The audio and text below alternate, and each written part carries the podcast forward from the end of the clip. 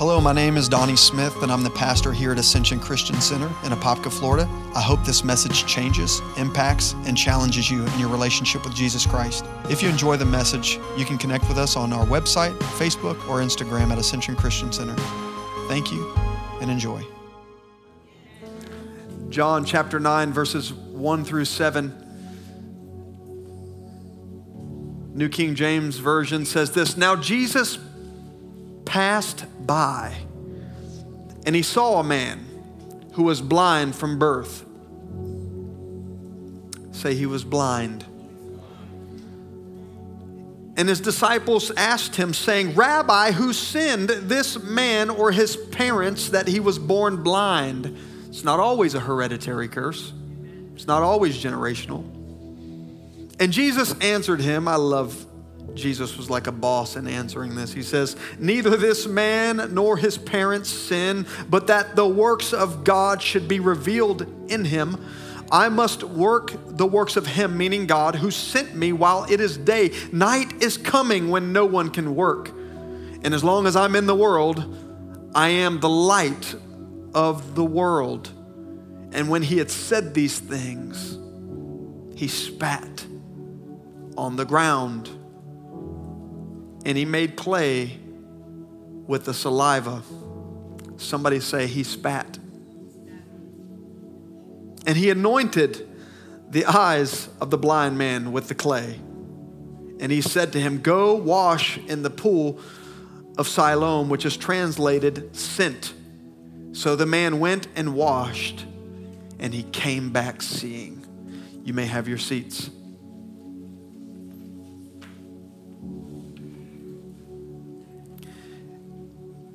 Thank you so much.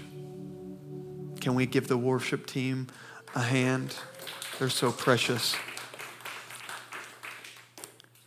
When I think of Jesus, there are several different things that I, I personally think of. Obviously, I certainly think of the redeeming Son of God who died for the sins of the world. But secondly, right behind that, I cannot help of thinking of those miracles. The miracles that followed Jesus' ministry. I oftentimes wonder what it would like, what it would have been like to be a front row sitter like Peter was and like James and John and to be able to see the miracles that Jesus did. I mean, opening the blind eyes, healing the sick, raising the dead. I mean, but this particular miracle kind of stood out to me. It's, it's really like, unlike any of the other miracles that Jesus did. But there's no doubt that Jesus is a redeemer, say a redeemer. But he's also a miracle worker. If you're going to this church, I don't care if five people get healed a year, we will preach both Jesus, the redeeming God, and the miracle working God. I, I should get a, at least a hand clap or a pat for that one. We will always preach that God is a miracle working God. Yes, He wants to teach you. Yes, He wants to grow you, but Jesus is a miracle worker. And you can't get through many verses of scriptures, much less chapters, and not see Jesus being that miracle worker. And I've wrote down a few that he did. Uh, number one, he turned water into wine. Actually, that was one of his very first miracles. That would make some of you uh, occasional drinkers very, very happy. I almost didn't note that one. I'd like to think it was grape juice, but history tells us it was not. Uh, doesn't say he drank, though. He walked on water.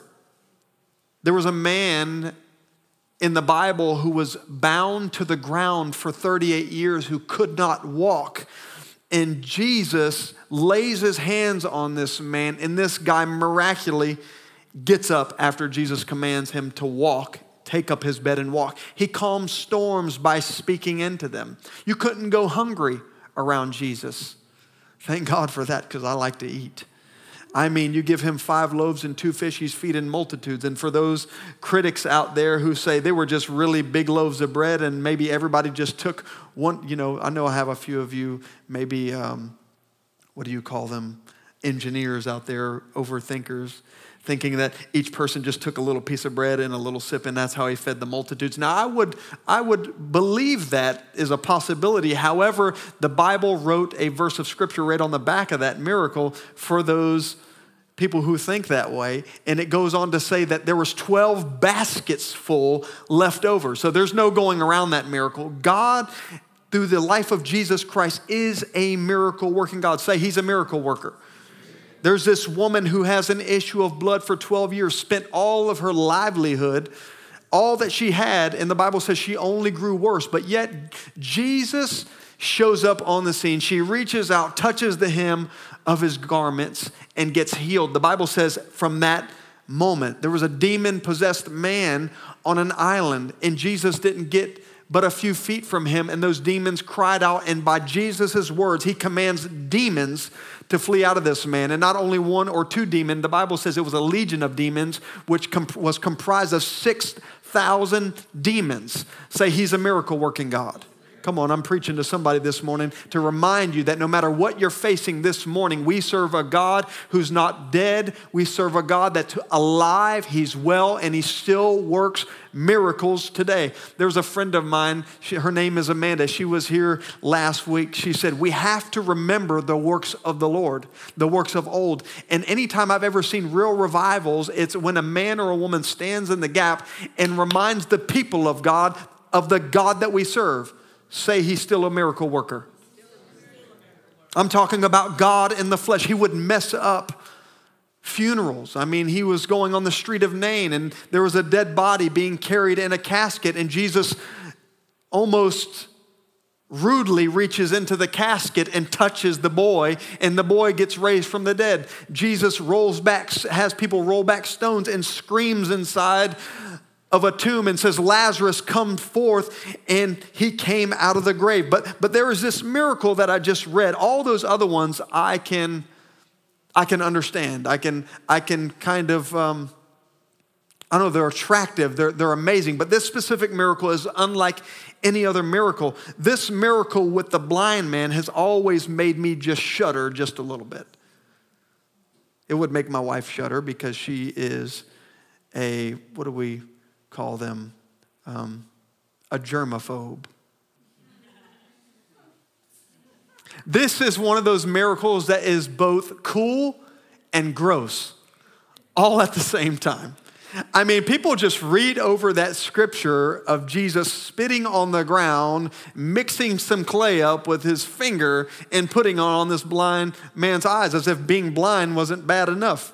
And so, so I want to park here at this scripture, and I, I often, as I park here at this scripture, I oftentimes wondered when I read this if this guy could see what Jesus was doing, if he would have stopped Jesus in his track. I mean, I wonder if as Jesus was hawking for a second, and this guy is blind, and he's like, wait, what are you doing?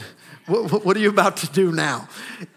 I mean, Jesus was known for doing some pretty extraordinary things. And, and, I oftentimes think about that as I have looked over my life over the several years I've been serving the Lord. I get a chance, I get the amazing opportunity to minister to people. And I always hear people say these famous words, but why does God have to use that?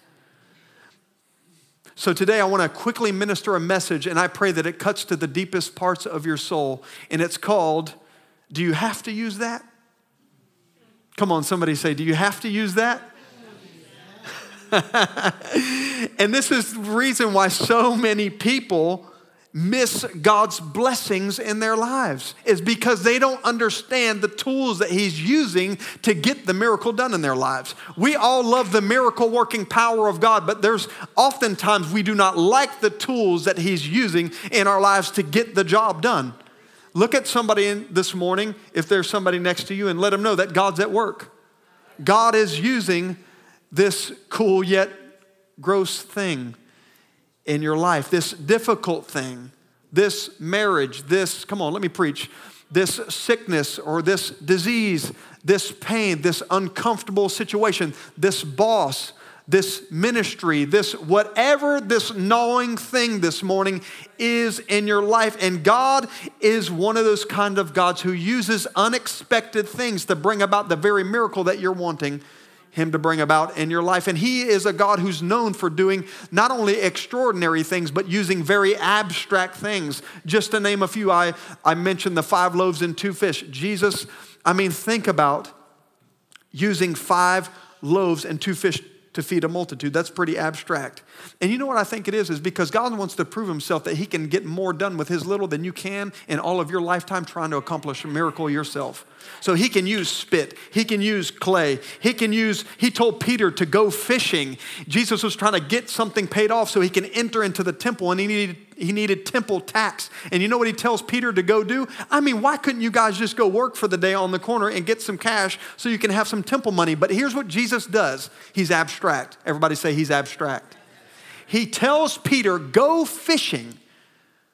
You need me to go get money but you want me to go, go fishing. He tells Peter to go fishing, and here's what he says, and I quote The first fish that you pull up, pull him up, you're gonna find money in his mouth. Peter goes down to the lake or the Sea of Galilee, drops his line in the water. Who knows what bait he used? He pulls them up. He pulls money out of the fish's mouth. Jesus has money to get them both into the temple. He used, he used winds to push the disciples where they needed to go while they were on the Sea of Galilee. Yes, it was a storm. Yes, it was something abstract. It wasn't what they wanted to be used. How do I know that? Because they were afraid. Say they were afraid.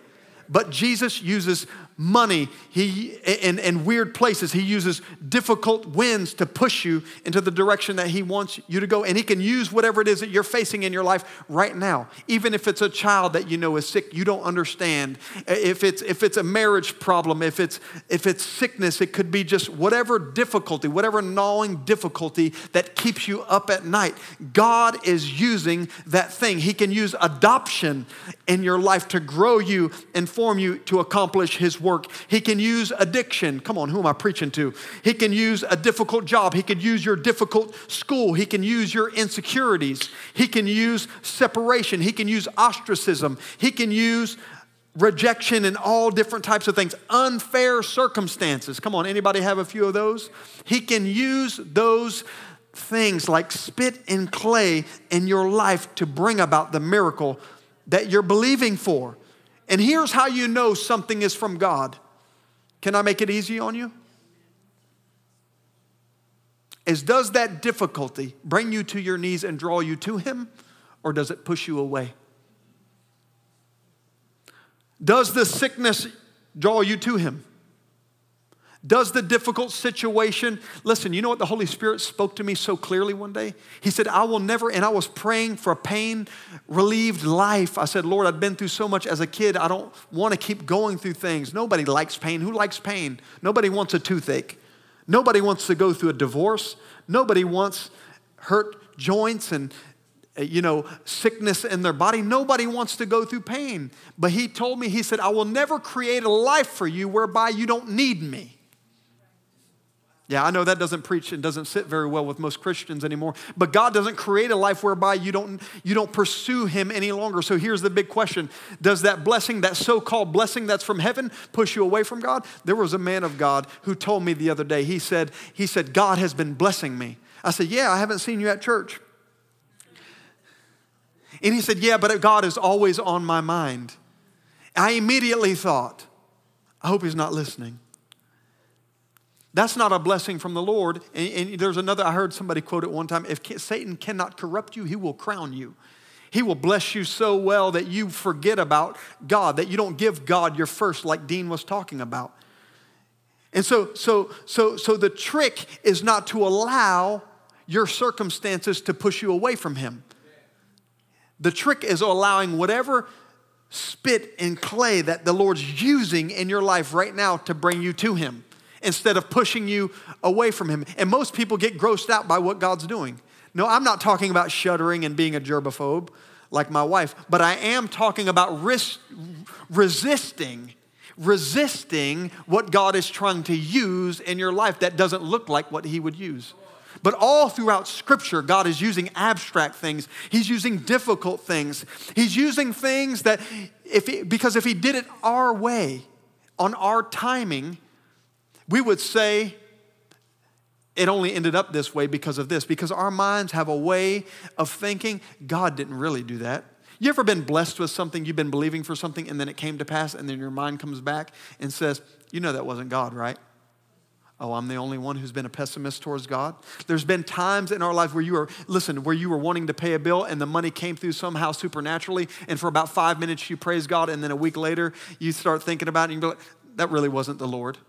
Well, here's the reason the Lord uses abstract things, things that are abnormal, is because when He brings the miracle to pass, you cannot give circumstances credit. You cannot give other things credit more than Him.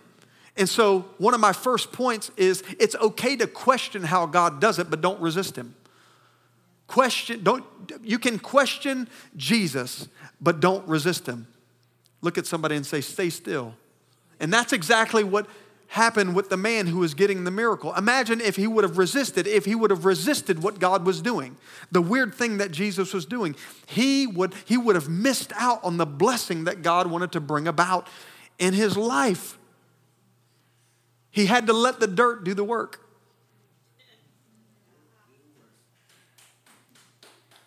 God, Jesus, God, Jesus, Jesus, God, He took that dirt, He took the spit, and He mixed it up. And right now you're trying to wipe off that God is that something that God is trying to put on. Oh, that'll preach right there. You're trying to get off of you the very thing that's going to bring the miracle to pass. Imagine if this guy would have wiped it off of his eyes and not obeyed Jesus to go to the pool called Siloam. He would have wiped his blessing off. And while you're sitting there binding and loosing and asking God to set you free from it, let the dirt do its work. Let what God is doing in your life do its work so that the miracle can come to pass. When Jesus was in the garden, yes, that. When Jesus was in the garden, he said these famous words. And there are times in my life I feel this way. And you will at one point feel this way if you don't feel this way now. At some point, because the Bible says that we're all supposed to take up our crosses daily and follow Him. There is no life for any believer that's made without a cross.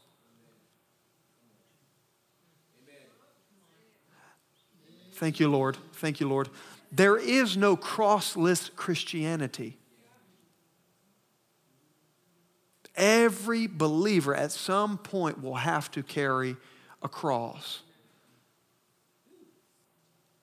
And sometimes the cross is heavy. Sometimes it's a burden. Sometimes it's hardship, pain, trial. It comes in many different forms, but I'm reminded of when Jesus was in the garden and he said these famous words Let this cup pass from me. Put the title back on the screen. This is really what Jesus said. Do you have to use that? Do you have to use the crushing? Do you have to use that difficult situation to bring about the miracle, Jesus knew. He knew why he was, he knew why he was going to go to the cross. He understood. But even Jesus didn't necessarily agree with God's methodology at that moment. If he had, for some of you who are theological and want to question me, he would have never asked him to let the cup pass. He too wanted to bypass the process because just because you want to get out of what you're in right now doesn't make you disobedient. By trying to get out too early makes you disobedient and by our, living our lives and, and saying things, it's not, it's not bad to question God to say, hey, let this cup pass. I may not agree with you, but, but, what, but what brings the miracle to pass is submitting to whatever it is that God is allowing you to go through in this moment of your life. Listen, if you've bound it and if you've loosed it and you have confessed your sins and it still lingers and it still, still gnaws at you, look at it as Jesus is allowing me to bear my own cross in life and I'm going to be faithful and I'm going to be obedient and I'm gonna grow in this. Come on. I'm not gonna, I'm not gonna die in this. Come on. And you have to remind yourself constantly that there is blessing on the other side of this. I believe that Jesus was able to go through this because he not only seen the cross in front of him, certainly he's seen that, but he's seen Sunday morning. And that's what you have to remind yourself of that this dirt, this clay that the Lord is using on my eyes. I mean, I'm already in a nasty situation. I can't, I can't see, I'm blind. And Jesus, you're making it worse by putting clay and spit on my eyes. But listen, you have to keep in mind that there was a miracle on the other side of your pain. There's a miracle on the other side of your obedience. There's a miracle on the other side of this difficult thing that you're facing in this moment in your life. You don't have to agree with God's process, His methodology. But if you want the fullness of the blessing, you have to surrender and say what Jesus said Nevertheless, not my will, but your will. That's what he said. Let this cup pass from me. And the Lord didn't answer him. Isn't it funny how sometimes you ask God, and he always talked to God, and God answered him? You know that, don't you? Jesus would talk to his father, he would get answers. He's seen his father do a lot of things. How do I know that? He said, I don't do anything unless I see my father do it first. So he would get answers from the father. He would go to the mountain, he would pray, but he prayed in this garden, but the Bible doesn't record that God ever gave an answer. Sometimes God, when God doesn't answer us in the more, most important questions that we have, you just have to stay still and know that He is God. Isn't it funny how he'll answer for little things? Lord, I need you to pay this bill, but you're, you got this gnawing problem over here, and God answers this quickly and speedily. He's, the, he's God's speed then, but then when you're praying for the things that are most important in your life, it seems like He's not moving. It seems like He's not changing it. It seems like He's not saying anything, and God has gone on vacation in Mexico. Oh, come on, you guys all have gone through that, haven't you? But let me tell you something. He is at work, and when He allows it, it's because of His sovereign grace that He's keeping you there because He's positioning you for something great. Hallelujah. I wish somebody, two or three people, would believe that with me this morning.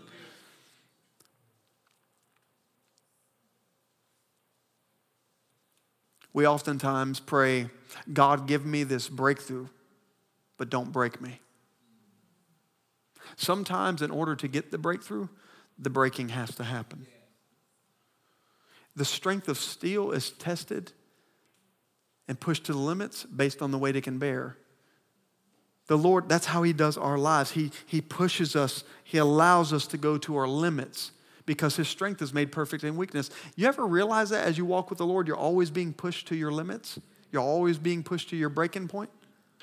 It's because God wants to grow us. And once you do have those little small mountaintop experience, there you go back down into the valley like we talked about next Sunday, next to your next breaking point in the Lord. That's because the Lord always wants to, He gives us little rest, but lots of opportunities to grow. Did you know that? He gives us little breaks, but lots of opportunities to grow in our faith and in our trust in Him. Amen. I heard a quote from Jentezen Franklin, he said, You cannot have the crown without drinking the cup. You cannot have the crown without drinking. What was the cup? The cup of suffering, the cup of pain, the cup of hardship. And you have to choose today your miracle or your dignity. Your miracle or your dignity. Look at somebody and say, What are you going to choose? Come on, if nobody's beside you, look behind you and say, What are you going to choose? Can you imagine as if this guy was, his dignity wasn't already robbed? I mean, he was blind.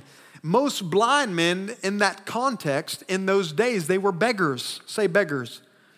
And so, as if his dignity wasn't put on the back burner enough, Jesus spits on the ground and rubs it together, makes clay, and puts it on his eyes. But the man chose the miracle over his dignity. And some people, you know what's so sad to me, how many Christians I get to deal with, is they literally walk away from the Lord because they don't care for what he's using in their life. They're like, I love Jesus, but I, don't, I can't handle the spit and the clay. I, I, can, I can handle if he, if he wants to wave a wand over me and change my situation, if he wants to mail the check, but I'm not going to go through the process or the pain to be able to get the miracle that I'm believing for. I love God, but I don't like his methods. Oh, I'm preaching good.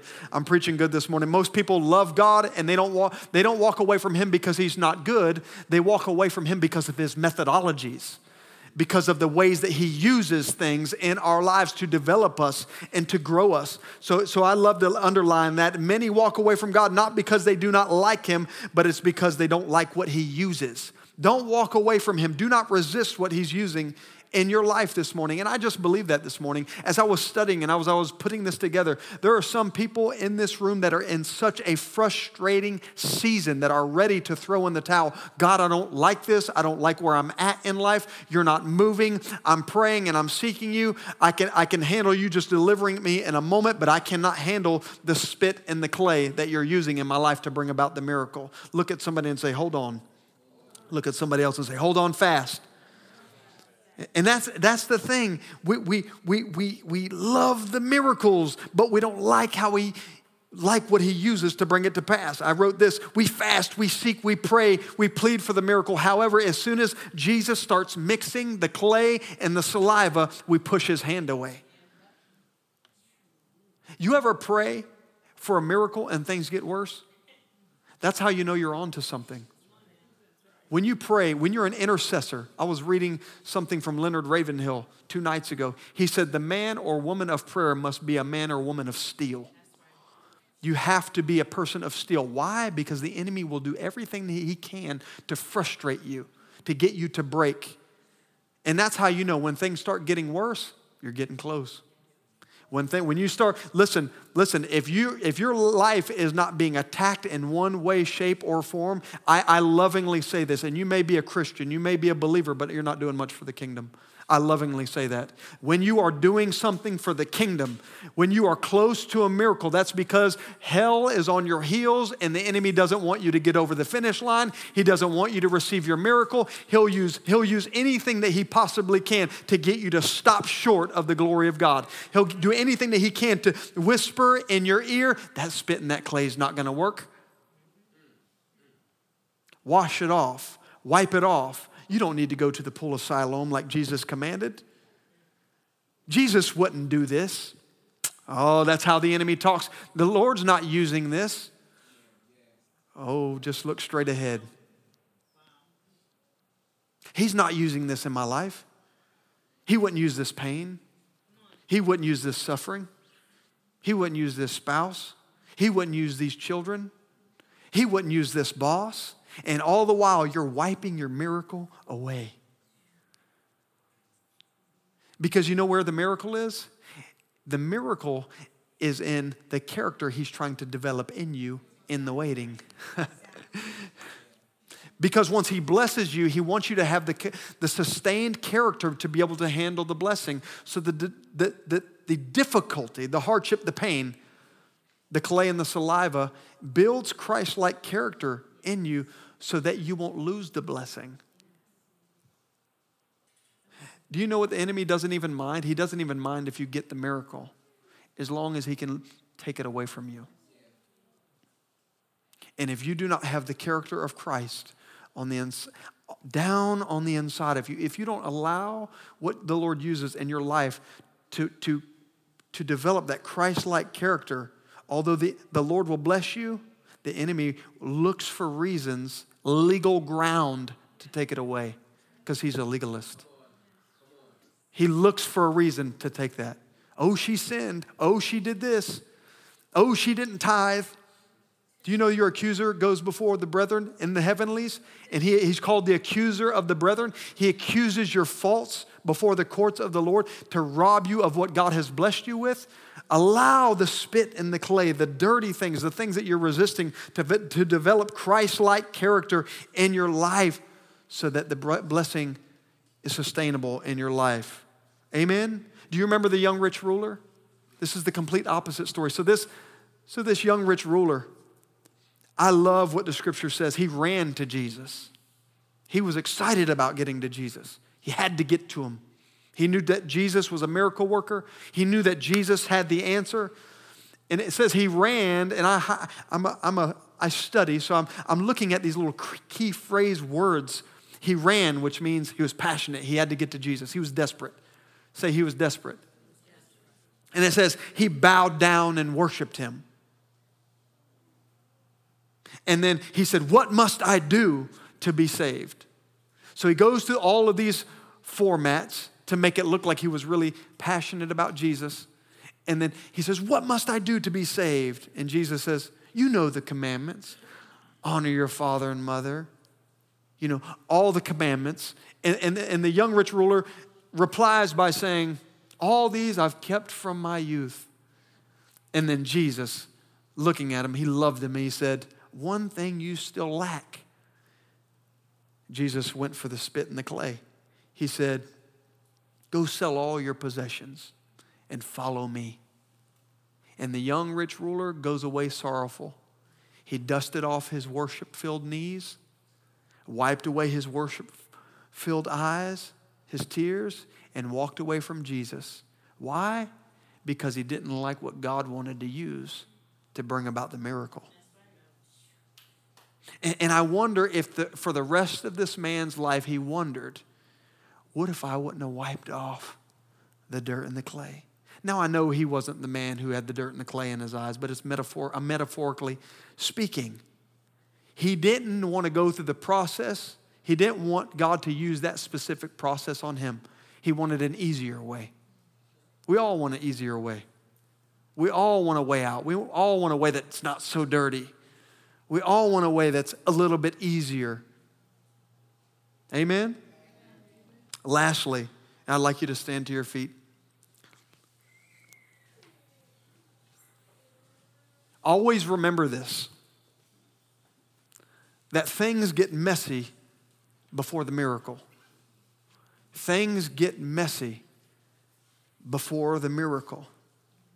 L- listen, I'm going to read it again. It says, When he has said these things in John 9, when he has said these things, he spat on the ground and made clay with saliva. And he anointed, the eyes of the blind man with clay. And he said to him, Go wash in the pool of Siloam, which is translated sent. And so he washed, and then he came back seeing. You know what I noticed? A lot of people get excited about this scripture because it is an amazing scripture. Very cool, but gross he didn't get healed right away. As a matter of fact, as I mentioned before, it got messier before it got better. And sometimes things get messier. Sometimes when you pray, it seems like it's getting worse, like I was talking about a few minutes ago. Sometimes things will get messier before they get better. I thought to myself, this guy was already blind it's almost as if he was in, I mean, you could have splashed water on his eyes and he could have opened his eyes immediately. But then Jesus proceeds to make it even more difficult on him. He puts clay on his eyes. And then he tells this man to go find the place called Siloam. I mean, he was blind. I mean, you know, clay. Clay hardens, I mean, like, like a rock. So, so it's almost as if Jesus made things worse, seemingly. Doesn't it seem like that at times? We pursue God and things start getting a little bit worse. Remind yourself He's using the clay, the spit. And then now I've got to go find the place where my miracle lie. You would think that because of this man, because just because he just had an encounter with Jesus, that things were going to change right away. Jesus laid his hands on him, but things didn't change instantaneously. We do not serve a God that always does things instantaneously. Sometimes healing is progressive. Sometimes the miracle is just allowing you to get through the day. Sometimes the miracle is He allowed you to, you know, get a B on the test instead of an F, Paula. Sometimes the miracle is just day by day. And I want to tell you what the Holy Spirit spoke to me. I love how Jesus seemingly allowed things to get a little tougher before they got better. And then he says, Go wash in the pool of Siloam. How am I going to get there? And the Lord this morning lovingly dropped this in my heart. It's so simple. Because when I'm mixing the clay, I'm mixing the saliva, and I'm seemingly allowing things to get worse, just remember your miracle is coming. The Lord said to me, 2 Corinthians 5, verse 7 For we walk by faith and not by sight. You know what the Bible says? The just shall walk by faith. Just means holy, separ- sep- uh, set apart. So, whatever it is that you're facing this morning, you don't have to see your miracle right away. Maybe you've got clay all on your eyes and you can't see. Isn't it amazing? The other day we had something extraordinary happen in the sanctuary. Everybody just had about left, and we had some angels show up in the room. We've had some things that have just been happening, haven't we? And yet sometimes things seem to be getting worse at times.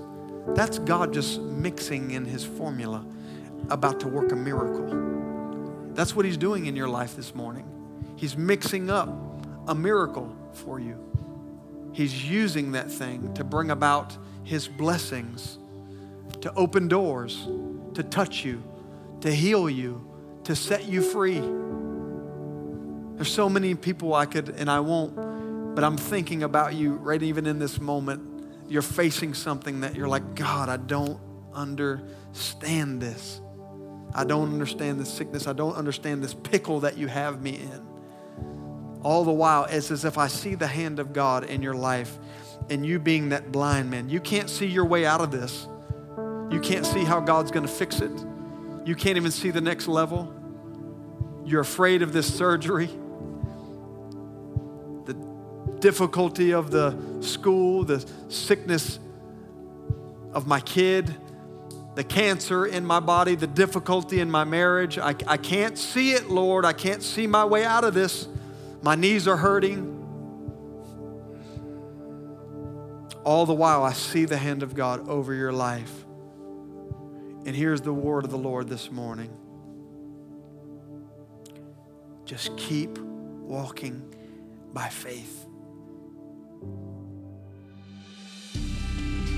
Thanks so much for joining us. We hope this message impacted you today.